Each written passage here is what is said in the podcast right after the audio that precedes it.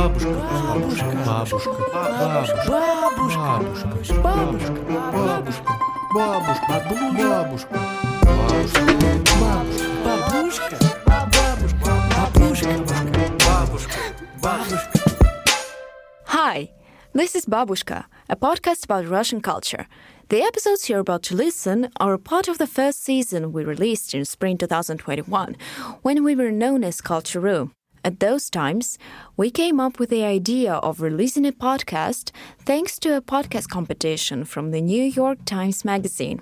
And although we didn't win there, we got into the finals and decided to keep working no matter what. We've went from the recordings in a professional studio to using life hacks with socks and blankets when our uni's media center got temporarily closed due to the quarantine. We've experimented with the formats of our episodes and learned from the mistakes we've made. Before you get to listen to our new stories, here is a short sum up on the topics of the first season.